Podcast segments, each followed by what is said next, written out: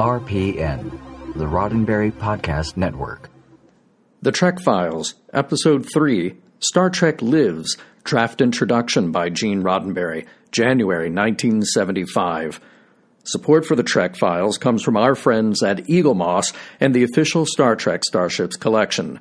Get the first starship in the collection, Star Trek The Next Generation's Enterprise D, for only $4.95 with free shipping when you sign up now at st-starships.com slash the Trek Files.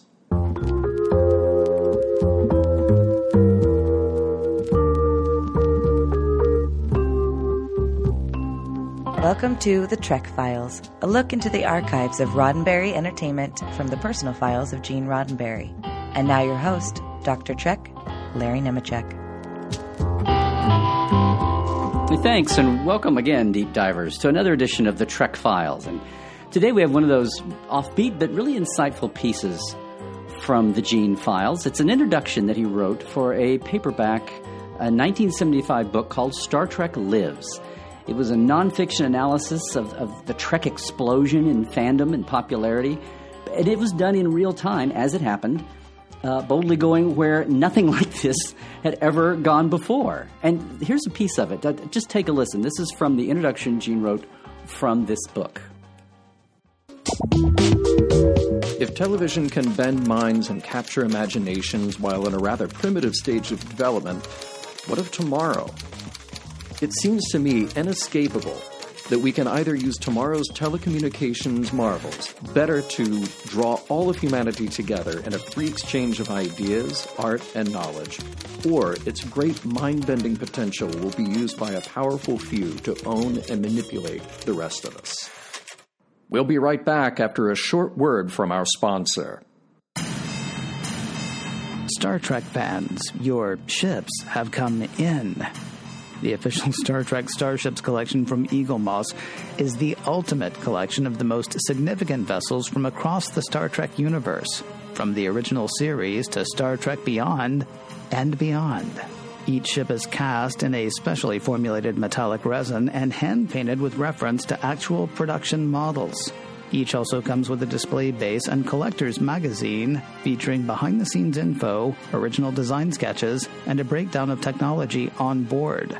Start your collection today with the USS Enterprise 1701D for only $4.95 with free shipping. New models ship twice monthly and you may cancel your subscription at any time. For details on the entire collection and to order, visit st-starships.com slash the Trek Files. Make it so at st-starships.com slash the Trek Files.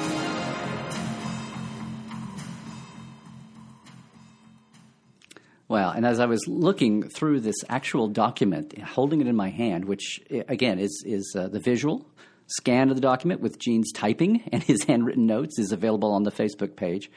Uh, I, that section really jumped out at me. Gene makes some great points. It's the way we're listening to hearing him talk from this time period. But that really jumped out as something prescient for today, and it's something that uh, I want to talk about with our guest co-host today, John Champion, hey, who you all know to be here from Mission Log Pod here on the network. Yeah, you know that that is an interesting segment that you pulled because uh, you think about at the time that he wrote this. Well, you have the big three. You have CBS, ABC, mm-hmm. NBC. And certainly, Gene is not always thrilled with the networks. um, but it, this is before, well before the internet. This is before kind of the big splits of cable TV creating all these multiple channels. And he's Long talking, before. yeah, and he's talking about well, well, what does media look like in the future? What does TV look like in the future? And and what does our consumption of that media look like for bad or for good? Yeah. Now it's interesting too because this topic is written. This this section is part of again. It's just a two page introduction to a book that is the first the first uh, treatise to look at Star Trek fandom as a phenomenon that we talk about all the time now. But it, it's helpful to back up and just here's our timeline, right? So the mm-hmm. show is mm-hmm. canceled in '69. This book was was written in 1975. This introduction is dated from January 1975. In between, we'd had the show be canceled uh, a year later, Gene loses his chance to uh, to buy the franchise outright, but the visionaries uh, are already running Star Trek in syndication for, for that high school, college age demographic after school and early evening so that the ratings are shooting sky high. Other stations are picking it up. It's become a thing now.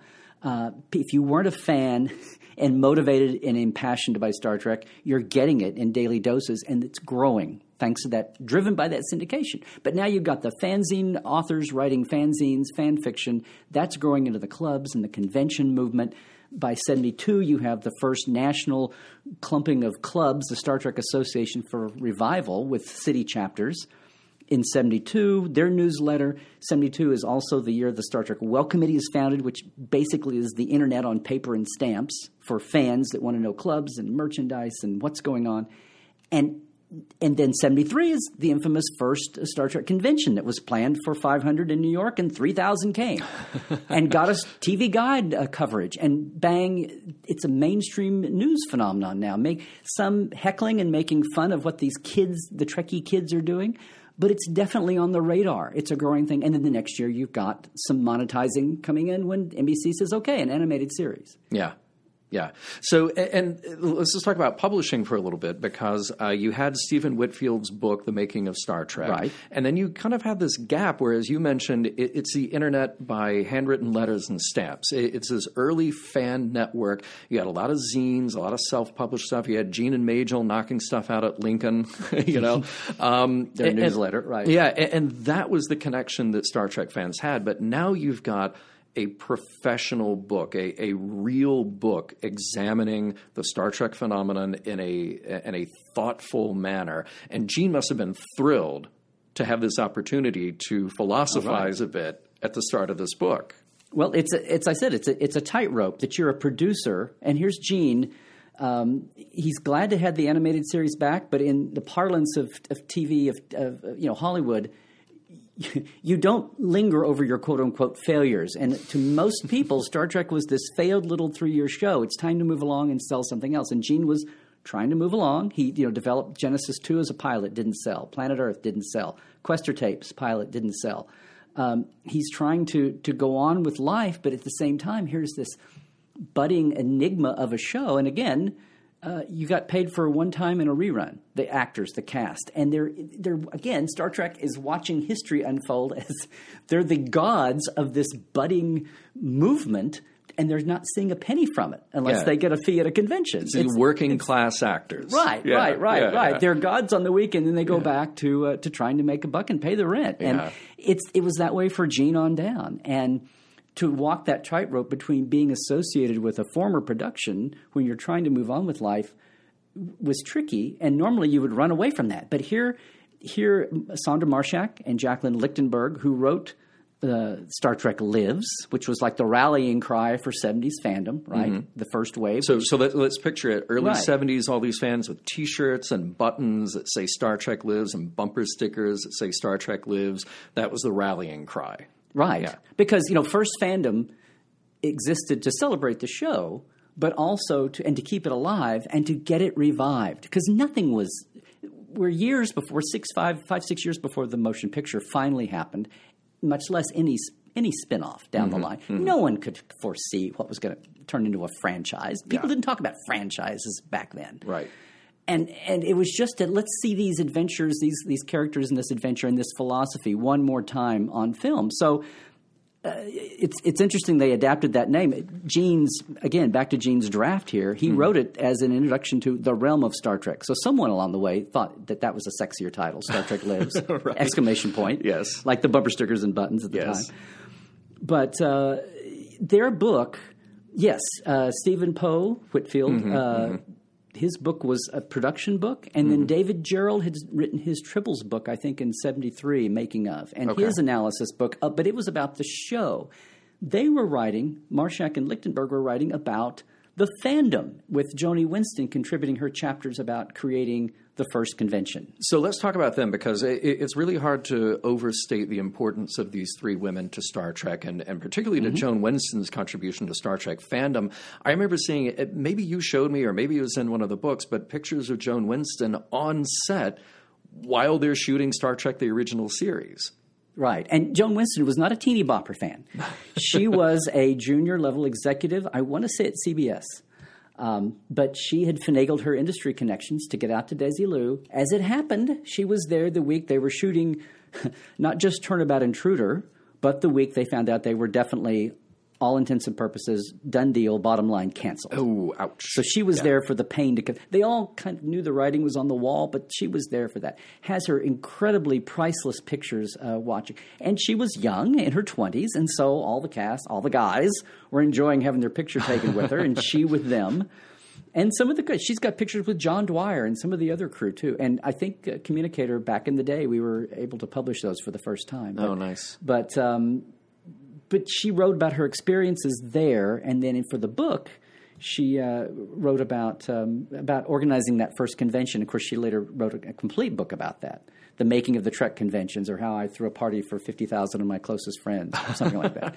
But again, these are the baby days of fandom, and all these people are laying down these building blocks. And the bottom line to having a real revived Star Trek was, you know, uh, follow the money, show me the money, baby. Yeah. Yeah. And these are all steps. We're not even to the technical manual being on the New York Times bestseller list. That that came about the time this book came out. But right. this, the building blocks are falling into place for this movement to show that it was monetizable as mm-hmm. well as mm-hmm. satisfying the yen of all the original fans that wanted to see more Star Trek what Gene had to offer. So the first part of this document is Gene philosophizing, and of course mm-hmm. he's going to love doing that. And this is right around the time the college lecture circuit right. is starting for him, so 1975, and then the, the helping him pay his rent. Oh, of course. Yes. Hey, you, you, you, take the job where you can. Right. And then on the second page, uh, you've got Gene talking a bit about fandom, like what makes a Star Trek fan, why are Star Trek fans special, and that's that's just a little bit of that him starting to get into that. Right, the the philosopher gene. Yeah, yeah, the, yeah. the philosopher gene of philosopher gene. Right, yeah. right. No, he yes he he starts off talking about media, which I, I, I want to hit before we before we wrap up. But mm-hmm, mm-hmm. but he has another part because this is a book about fandom and the fan phenomenon as people are trying to understand it and even explore it, and even things to what one of their chapters was called the discovery effect, where you know pre-internet yeah. It was a it was a huge paradigm shift just for you and your two best friends who would talk about the show at school to find out that you weren't alone in the universe. Right. That right. that these early zine writers would start early conventions and clubs and oh my god there were 5,000 people at a convention in New York. Did you see that on the news last night? Oh my god, we're not alone.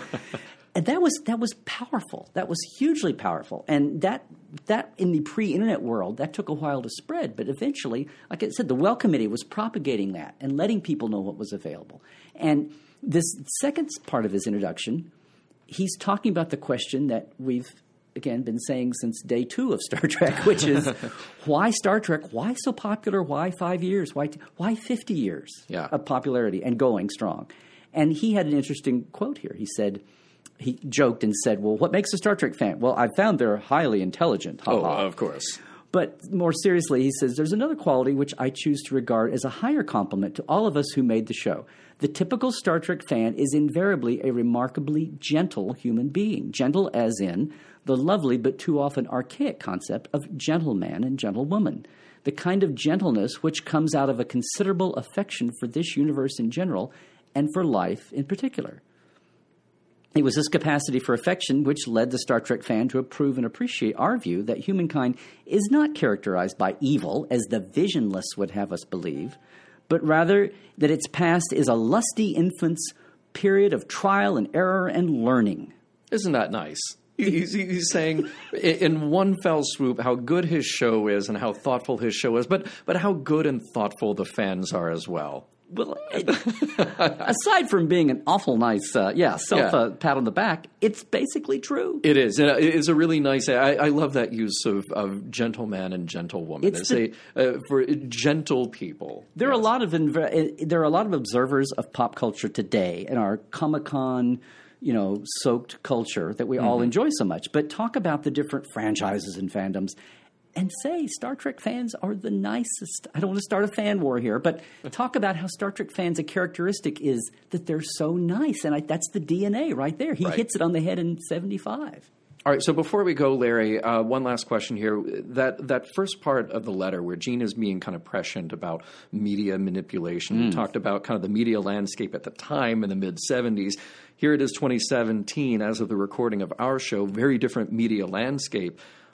What's Gene's insight here? It's almost like he's apologizing for having started this mass philosophical movement off of a, a little thing that's meant to sell soap and car tires, right? Right, But right. but along the way, in just two or three sentences, he hits the nail on the head about the power of not just television, but all the media that's going to come. And is it going to be for the good and the, the knowledge and diffusion of, of, of information among men, as the Smithsonian's mantra is? Or, as he said here, uh, by used by a powerful few to own and manipulate the rest of us. And in the world we live in today, fake news. Um, Yeah. uh, that's really precious. It's odd that that was never a, a theme of a, an original Star Trek episode that I Yeah. can think of on the nose. Yeah. But he's he's touching on something accidentally or, or intentionally that we're dealing with right now. What will be the future and the purpose of, of this vast power of media? Well, if you would like to take a look at the full document, be sure to visit us at facebook.com slash the Trek Files. The Trek Files is produced by Roddenberry Entertainment. Executive producer Rod Roddenberry. Additional production by Ken Ray. All documents are available at facebook.com slash the Trek Files. For more great podcasts, check out podcast.roddenberry.com. And for more deep diving of Star Trek behind the scenes, visit Dr. Trek and portal47.net at larrynemecek.com.